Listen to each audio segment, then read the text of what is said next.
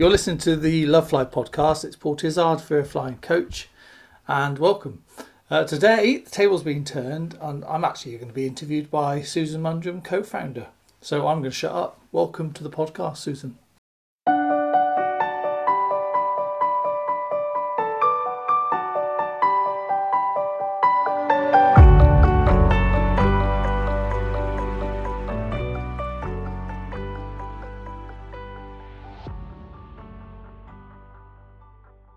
Sure whether you're joining me or I'm joining you. I this don't know. evening, but, I'm a bit um, scared. I'm a bit scared. Nevertheless, I'm looking forward to this. So I've just got a few questions. I hope that's okay. Um, I'm going to take you by surprise, maybe, with some of them. Yeah, I think that's quite good actually, because that's what I do to people. So it's it's quite weird to be on the receiving end. Yeah.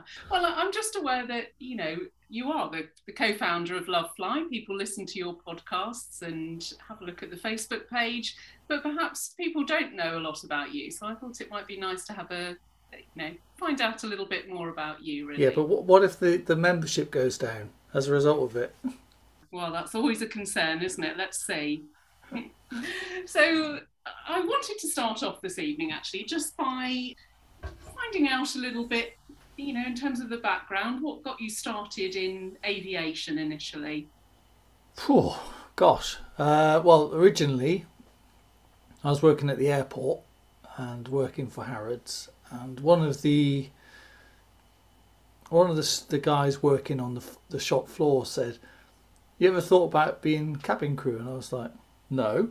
It was like the last thing on my mind, you know, because I've been in the military and I was working at Harrods, and I was like, "Not at all," you know. But he said, "I think you quite like it," and was, and it kind of popped an idea in my head and um, and I just thought, you know, as I was in my early twenties, I don't really know what I was going to do, so I thought, well, why not? So I, I did. So I applied to Virgin uh, to be cabin crew, and when I and I got in, me and my flatmate both applied at the same time, both got in, and then we were put on hold because the uh, the Gulf War, I think, and they said, all right, so there's if you're still interested, you know, just let us know, you know. But they said it took two years. I was on hold for two years, and in that time I did a couple of other jobs. But they just every sort of three or four months they wrote and said, "Look, if you're still interested, you need to just write back and say yes."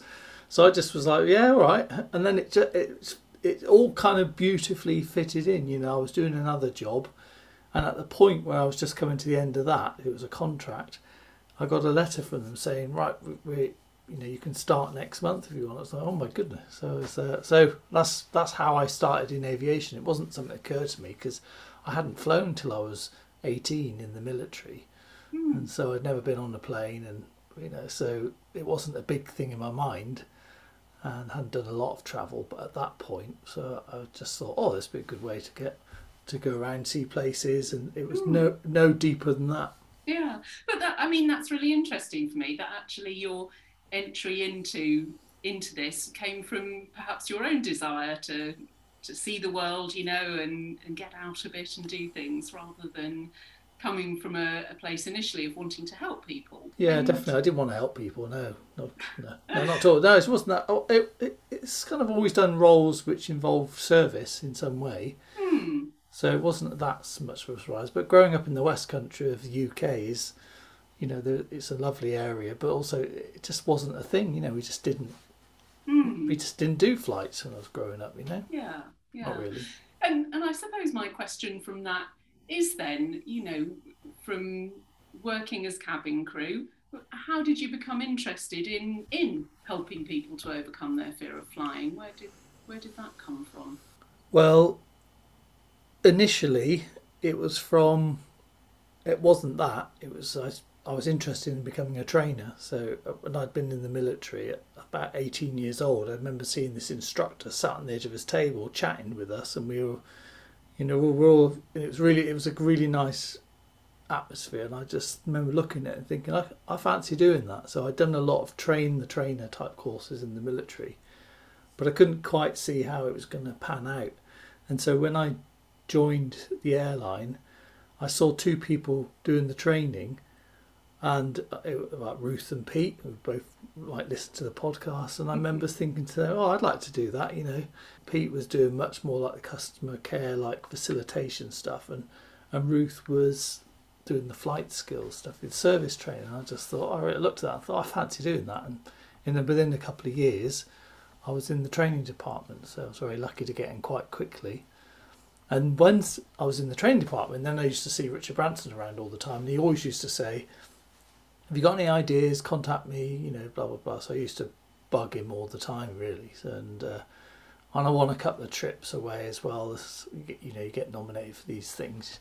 And I used to see him on those and go, Richard, what about this thing? And he'd go, oh, God, sod off, you know, leave me alone. And, uh, and then the the start of it really was one of those really weird things because I I knew a guy who was a hypnotherapist, a guy called David Lando, and we were chat, chatting once, and he said, you know, we should do something together. And he was really keen to get a relaxation channel on board the aircraft, and I said, yeah, all right, I'll write to you know the powers that be and see what happens. And as a footnote, I said, and we should be running courses as well. And um, Richard Branson wrote back within about a day and said, "Yeah, love the idea." So he went. He wanted to do the courses, and the relaxation channel came about two years later. So, but it was just. I suppose I've always interested in psychology. You know, um, you may or may not. This my mum was a hypnotherapist, so I've always around sort of uh, that type of stuff. Mm. So it wasn't you know, it wasn't uh, alien to me to be interested in psychology and wanting to help people. And both mm. my parents had been in service industry. My dad was in the police, mum was a nurse before they did their other stuff. And so it just, I suppose it, it all kind of came together really, I suppose. Mm, mm, okay. And that, how long ago was that now? Without giving away too much, when when do you remember when you ran your first? yeah, well, so I approached, I wrote to Richard Branson in 1996 uh, Uh, near the end of '96, and he and then he put me in touch with Steve Ridgway, the CEO or something at the time, and we and he said go away for six months, come up with some proof that people want this, and then the actual first course was first of November 1997, which had eight people on it, and they're all recruited through. They came through special assistance. So a lot of people who are scared of flying will phone the airlines and say, I need some help. Can you let the cabin crew know? And I just said, oh, make a note of anyone that comes through and tell them that we might be running a course. And so we managed to get eight people together as a sort of like a pilot to see how it went. Hmm. And uh, I, I seem, I believe that that was run somewhere quite interesting. You didn't run it in a classroom or on board an aircraft, did you? There was. It was yes, it was a sort of an aircraft mock-up. So it was a classroom that was converted. So they just shoved a couple of galleys in it, you know, kitchen areas, and some and about twenty five aircraft seats, I think it was. so it wasn't anything like an aeroplane, but you know, mm. when you went inside, it looked like that. It didn't smell like aeroplane smell, you know, like that odor Boeing but it had that. Yeah, you could sort of walk in it, and I think they might have even called it. Might have even had a name for it, maybe Diana Rigg. It was, you know, hmm. shows the age. yeah. Yeah, and so, you know, we'll come back to that. I'm obviously aware that you know you ran courses in conjunction with Virgin for many years, I believe. Direct, um, directly for you know as an employee until 2001 from so from mm-hmm. 97 to, so that was it was like a sideline. I was in training department then. I'd moved from customer service into sort of learning development hr type training. Uh, but it was always like a thing that i did as well as my job you know. Mm, mm, yeah. And so tell me a little bit. You've called it you know it's called love fly. What what was the inspiration behind that name? What was behind that for you? Well the last course I ran was called Flying Without Fear, which was still not bad. I didn't come up with that title; David Lando did, and but it was kind of taken like a few others, and it also had sort of slightly negative things. So it was kind of flying without the fear. So fear was mentioned. So I didn't want anything with fear in the title, and also wanted it to be bigger than just fear of flying, because the whole thing I think, going back to this amazing thing that is aviation, is that we have the ability to do stuff which, you know, I certainly when I was growing up never did this, you know, and so I really like the idea that it's positive and it's bigger than just fear of flying. It's like it's what else, you know, love to, to love flying because Mm. that gives you the opportunity to do stuff, and it's just yeah, just bigger than having here. The fear is something that just gets in the way of it. And once the fear fear's out of the way, then you just want to expand your horizons and do stuff that Mm. perhaps you couldn't do. Right. So, so thinking about, uh, you, I'm aware with the Virgin course that you had a particular particular structure and particular approach there. You know, you ran quite large courses. I think you know 100, 150 people sometimes even. The you know a day course with a flight at the end of the day. Love Fly, you know, you seem to have experimented with a lot of different approaches, and I, I was interested in that. I just wondered whether you could tell us a little bit about you know what inspired you to take a different approach what you think's worked well what hasn't So over, over the years, we've I'll come back to that one with why now, but the, the sort of like quick history. So the f- flying out fear when I started, I did five years, and I just had like I did it in a classroom and with the with an aircraft mock-up because I wanted people to get the information they needed without the the pressure of having to take a flight because at the time it was only British Airways that was running courses and that they had a one day course with a flight at the end. And I thought, well. I didn't want to do that. I wanted to do something different. So we tried it for five years, and we probably got 20 or 30 people on the course, maybe once a month. But then it seemed to be that people wanted the flight. And so when the program expanded, very much became like, well, we're going to have a flight, we need like lots of people. So the courses could be anything from like 50 up to 250 people on them, you know, and, quite, and people seem to want that kind of one stop shop. But the thing I always used to feel when I was watching that, it's not that it wasn't effective because lots of people told me it was, but I used to think it's about timing because that type of course is full exposure and I used to feel quite guilty for people because for some people it'd be more traumatizing for them or be just too much. And I used to think, what about those folks? Because a lot of people think, oh, I'll just do it in a day, but they didn't learn the fear in a day. It's built over time. And so I just thought maybe people needed something different. So when I left that one and then had had a year out, I found people were still contacting me, even though I wasn't on anything, that they just sort of Googled me and said, oh, you know, I came on a course 10 years ago, or I know that you do the fear of flying type stuff. And can I just talk to you or is there anything? And it just got me thinking that maybe there's other ways that we can help people you know? There's nothing wrong with those one day courses and EasyJet have got one now and the British Airways will still be doing theirs forever. But I just thought maybe it's be nice to do something else. So that's why started experimenting so I put together a 30 day program so I thought well anything you know like if I do an exercise like an exercise app it has to be 30 days before you even start to notice feeling fitter or something. And I was thinking, well, and everything I've read up since has suggested that it's like two, you know, two to three months of continued effort to, to shift something as powerful as that. And then you've got to keep maintaining that new way of that pattern because it's, and so the more I thought about it, the more I learned, the more I thought there's nothing wrong with those one day things. And I might go back to doing that, but I would definitely always offer a 30 day thing the podcast because i think people get it's regular and people get stuff i like having the facebook group because i thought i never did that before and didn't really understand how to do facebook lives and stuff so it's just been i've just had permission to experiment because it's Hmm. Like it was not linked to a brand so i didn't have to get permission from anybody to say i said okay if i do podcast you know mr virgin or miss virgin? And so it, it's been quite freeing just to try these things out. Hmm. so and then see what people like. And it Yeah. seems to be the podcast is popular. The facebook group is doing well. The instagram is slowly growing you know and there's probably other things it could be doing as well. 30 day program has a nice little trickle of people and we run the odd webinar and the webinars as good as anything that i ever did at virgin absolutely but people still want that kind of one-stop shop. So Mm. it's not the take up for the webinar has been lower than I expected. So I'm still trying to work out what needs to happen there, if anything, you know. So it might be just one of those things that people don't really want to sit and watch a screen for two and a half hours. Who knows? Mm, yeah, we're, we're all a bit screened out after the. I think so. Yeah, it's like spend all day on Teams and Zoom. You think, oh, join a webinar? No thanks.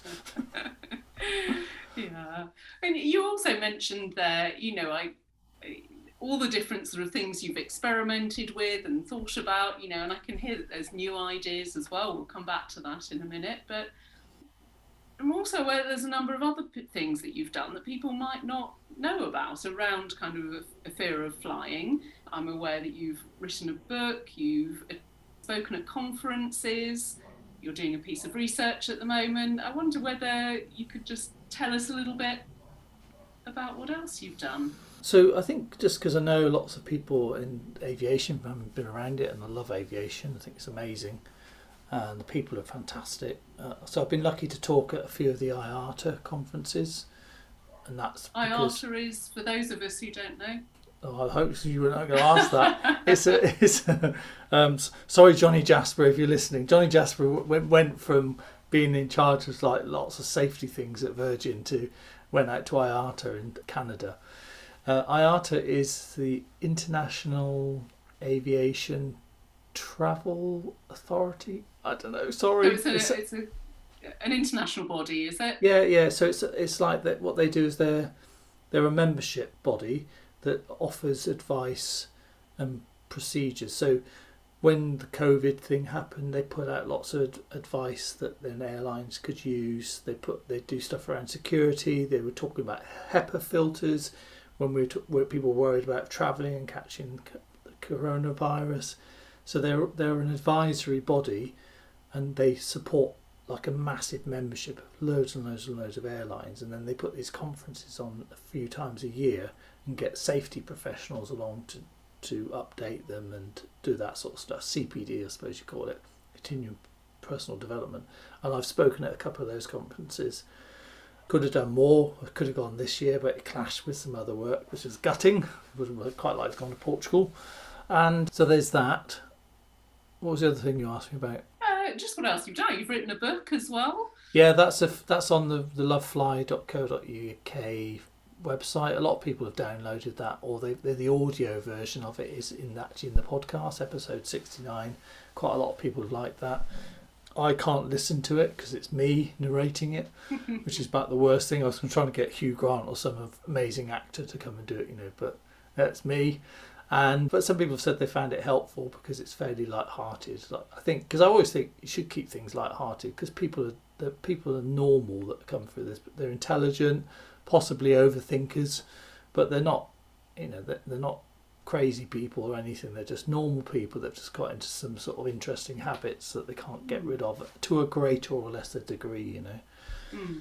and the research is around so I'm doing this masters in applied positive psychology and coaching psychology which is a bit of a mouthful but that was just about improving my own skills as a facilitator and a coach. But I've always loved the positive psychology stuff but just didn't know enough about it. And so the hmm. research I thought I'd do is combine it. So I'm do I've interviewed I've done five coached five people to see if coaching in its purest form can actually help nervous flyers and that's what I'm working at at the moment. And some elements of it can but uh, that's what I hope to um, finish this month. So Mm. this if not depending on when this goes out we're in August right now beginning of August. So I'm in the, the eye of the storm. So dissertation two assignments. that, oh yes. One thing for me that's always very inspiring, I think, is you know, I think people will be aware from your podcasts of how many people you've managed to, you know, that, that you know or have some association with. You know, it's spread far and wide in all sorts of different interests and areas in aviation. And I imagine too that over the years you, oh, well, I can't imagine how many nervous flyers you've come into contact with over the years. It must be thousands and thousands, thousands, yeah, thousands, and yeah thousands. used to see Oh. about 2000 a year on the Virgin courses Right, so yeah, for 20 that's- years It's a lot of humans. It's a lot of people and a lot of hands-on experience and knowledge that you've that you've mm. gained there that you've you know been able to use. But I wanted thinking about you know these thousands of people that you've met. What's inspired you most about the people that you've come into contact with?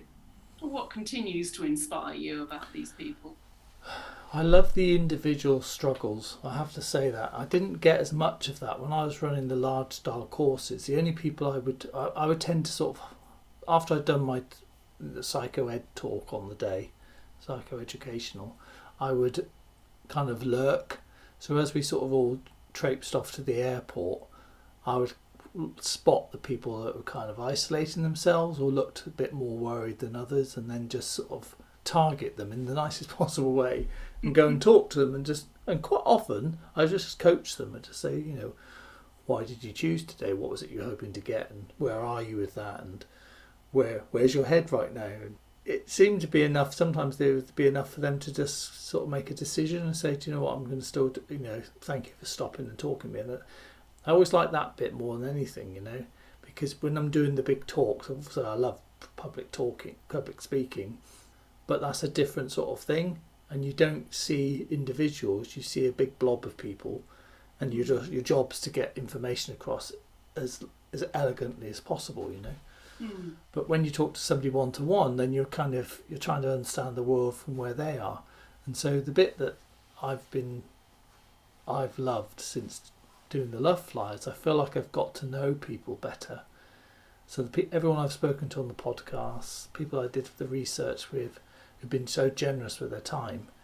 It's really helped me to sort of understand, you know, and I've, I've heard some amazing stories, and it's the thing that's sort of given me is think things can be different. I've always had that sort of belief, you know, if you don't like something, change it, you know, if you can.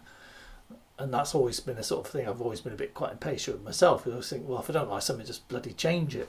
But you can't always do it that quickly or as easily as that. But so when I see people who are stuck, I feel frustrated for them. So when I hear people that have, are stuck and then they're shifting, they're chipping away at it, I just think it's amazing because I've never had a fear of flying. So I can't imagine what it must be like. You know, I've had to overcome other things, but I just look at them and think, you know, you gen- you genuinely think you're going to die up there, mm. and then when that person just stops thinking that, and acts differently that's it's just massively rewarding you know hmm.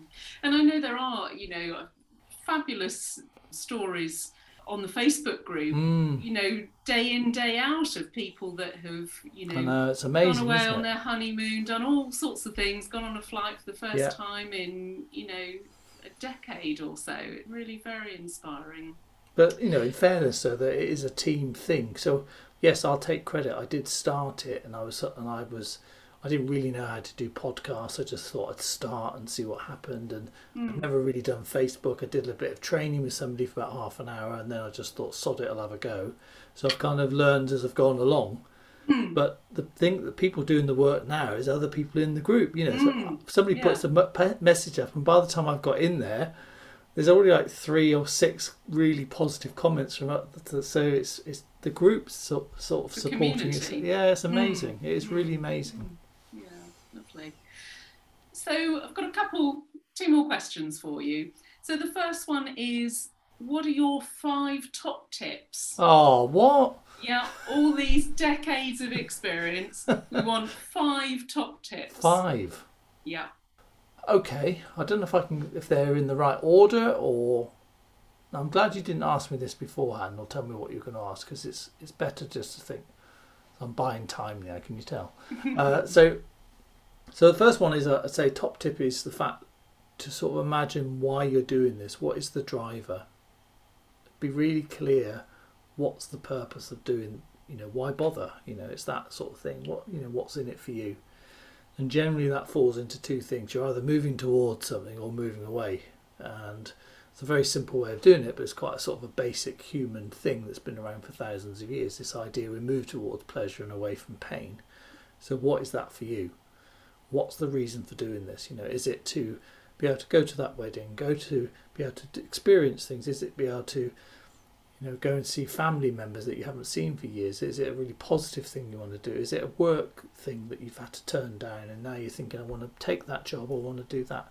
Or is it you just don't want to feel to to lose sleep and to hate the thought of flying and have that living with anticipatory anxiety and and you know having to sort of literally cacking yourself every time you fly. So what is the reason? So having that really clear, either towards or away from things. That's the first thing. Second thing I say is get some help, and whatever that is, just start today and start small and do something regularly. I always say to people, do it every day, and I feel like I'm a bit of a, a hypocrite because I don't know if I could be as committed as some of the people that have come through the group but I know when it matters to me that I can be and I will mm. consistently do stuff. So I know that if it's something I was motivated to do, and so when I see nervous flyers like that, I say get some professional help and start today. Do stuff today. I don't know if that's two and three there. I don't know. it's possibly yeah. Get some professional help. Yeah. Start today. So it's like doing little and often, uh, and chipping away at it. And that's what mm. I've seen. Hmm. The people that do that seem to have sustained results. Yeah. Whereas if you sort of like just ignore it, not think about it, or, or you know, sometimes people will say, "Look, I've got a flight Monday, and I've been avoiding it." I understand that because that's the fear, and all I can help with in that is some coping strategies. But long term, you've got to just plug away and do stuff. Okay, so, number four. Number four, don't believe anything in the media. Don't watch those air crash investigation. Don't let anybody talk to you about there. Let me tell you my my um, Magaluf plummet story. You know, like because one of the things that is a consistent thing that happens is people who are nervous flyers. There's always some bastard in their family that comes up to them and says, "Oh, you won't guess what happened on my flight," and they're like. You know I don't like flying. Why would you do that? But they seem to think that that's okay, and actually it doesn't help. So you've got to say no. I don't want to hear it. I'm not interested, which is quite hard to do. Mm. So hmm. it is like you can't you have to be really careful what you let into your head. Hmm. Do you know what I mean? It's yeah. just it's it's so pliable our brain that if we let all this crap in then we think that's true and we'll look for more of it and we'll find it, you know. So we just it's hard, but you just can't do any of that stuff, you know. And mm-hmm. lastly, I'd say fifth tip would be to to learn to manage yourself in some way. So I don't mean as in control yourself because you know to get your breathing sorted so you know how to manage your breathing and and to have a strategy for dealing with your thoughts. So it doesn't mean that you have to change them into positive ones. I know some people do that or they use the elastic band and twang themselves and these are all great techniques, but I think as a minimum just to have a sort of compassionate acceptance of the fact that my brain is running riot here and it's got lots of stuff running around. Whatever your strategy is, have one. So find something that works for you and do that. So if you can manage yourself in some way, breathing and thoughts, you then are in a good place to deal with whatever happens when you're up hmm. there. Lovely, great tips. Are they? right, here's five more. No. okay, so last question. So looking for some spoilers here. What's what's your vision for Lovefly going forward and where do you see things going next? That's a good question. What, what should we be looking out for? So I'm going to update. I'm going to redo the 30 day program. Not all of it, just some elements of it. Like because uh, quite a bit of it I had to record during the pandemic, and so the Wi-Fi and stuff wasn't always great in certain parts of it. It was okay, and people have said they found it useful, but so I'd like to update it and also look at it and see if there's some bits that could be swapped out. So that's sort of not maybe people won't even notice that. I'm going to th- consider when the membership of the groups and stuff is larger. Do we have enough like coverage that people would then trust us to do maybe something with a flight because you know I haven't ruled that out because it can mm. you know provided someone's ready I think you know the, the benefit to people going on a flight and hearing some a pilot narrate exactly what's happening is massively powerful and people always say oh, I fly all the time but yeah but you're just repeating what you've always done whereas if you fly in a controlled environment otherwise we're managing it and you've got a pilot telling you right, we've now we're now at 15 degrees climb. We've now dropped to 10 degrees climb. We've just turned the engines down a bit with the undercarriage. You know all those sort of things mm. because you don't actually know. You don't you don't really know. You might say, "Well, I travel all the time and I know exactly what happens." Well, you don't because your body and your brain is tricking you unless you've done something like that. So a narrate. So that that's, that's not ruled out. Mhm. Um, but that I don't think we're ready for that yet in terms of the numbers. I would like to. I've always wanted to have a membership site. It's something I've wanted to do for a long time. Like a, it sounds a bit cheesy, but like an inner circle, like just like fifty people that we spend more time with, and just for a nominal fee to keep it, you know, keep it t- Hmm. ticking over. But that's so. I, I'm really quite keen. I was really surprised when I stepped away from the last program because I'd done it for so long. I had a, I wasn't sure whether I still enjoyed doing it or whether it Mm. become like a job. And when I had a year away from not doing it, I really missed helping people. So once, so it came it came back quite organically. So it's like it's been something that's sort of I've been attached to for 25 years now. I don't quite know why. It's just something that you know most the, for the first 50 I know that I hate this phrase, but most of the time I felt like what who am I to be talking to these people? You know, I like you know that old imposter syndrome thing, which has become a bit cliche now. But I literally did use every time I used to stand up in front of hundreds of people, thinking, "What right have I got to stand in front of these people?" You know, and say stuff. But now I just stop thinking it. I don't have any more right, but I just think, well, you know, why not me? Mm. You know, Mm. there's at some point you have to go. Well, I've been doing it 25 years now. I must have picked up a few things that can help people, and and because I've always had this belief that they're normal people, I just want to do stuff that they might like. So it's a membership site, possibly course with flights. Maybe do update the 30 day program, maybe offer some other things. We do do one to one courses. We've done a couple of them with simulators and stuff which Mhm. have gone down well. We've only run a couple of those this year because it takes a little bit of time to set it up, and not everybody wants to spend. It's got that sort of. It's not massively expensive, but it is an investment, and not everyone wants to do that. So Mm, there, mm. that's a potential area that might do more of. What do you think we should be doing? You know, as the other founder. I seem to remember an idea being floated not long ago about a course, a variation of the 30 day course, you know, not the 30 day course, where, you know, maybe a six week course where we would meet, people would have homework to do, maybe Mm. come back, you know, there would be a sense of a sort of more a modular approach, but slightly sort of more guided with with bits to do. But you know, exciting. Sounds like there's lots of lots of possibilities for the future. Well, it's tricky to know what people want because a lot of people, I get a lot of calls and emails saying, I'm flying next week. What can you do for me? And I think, well, not that can't do something because some people have, have done, you know, have come into the Facebook group and had some tips and other people have helped them. Said, do this, go on to Flight Radar, look at your flight for the next six days, watch how normal it is, it's going to land.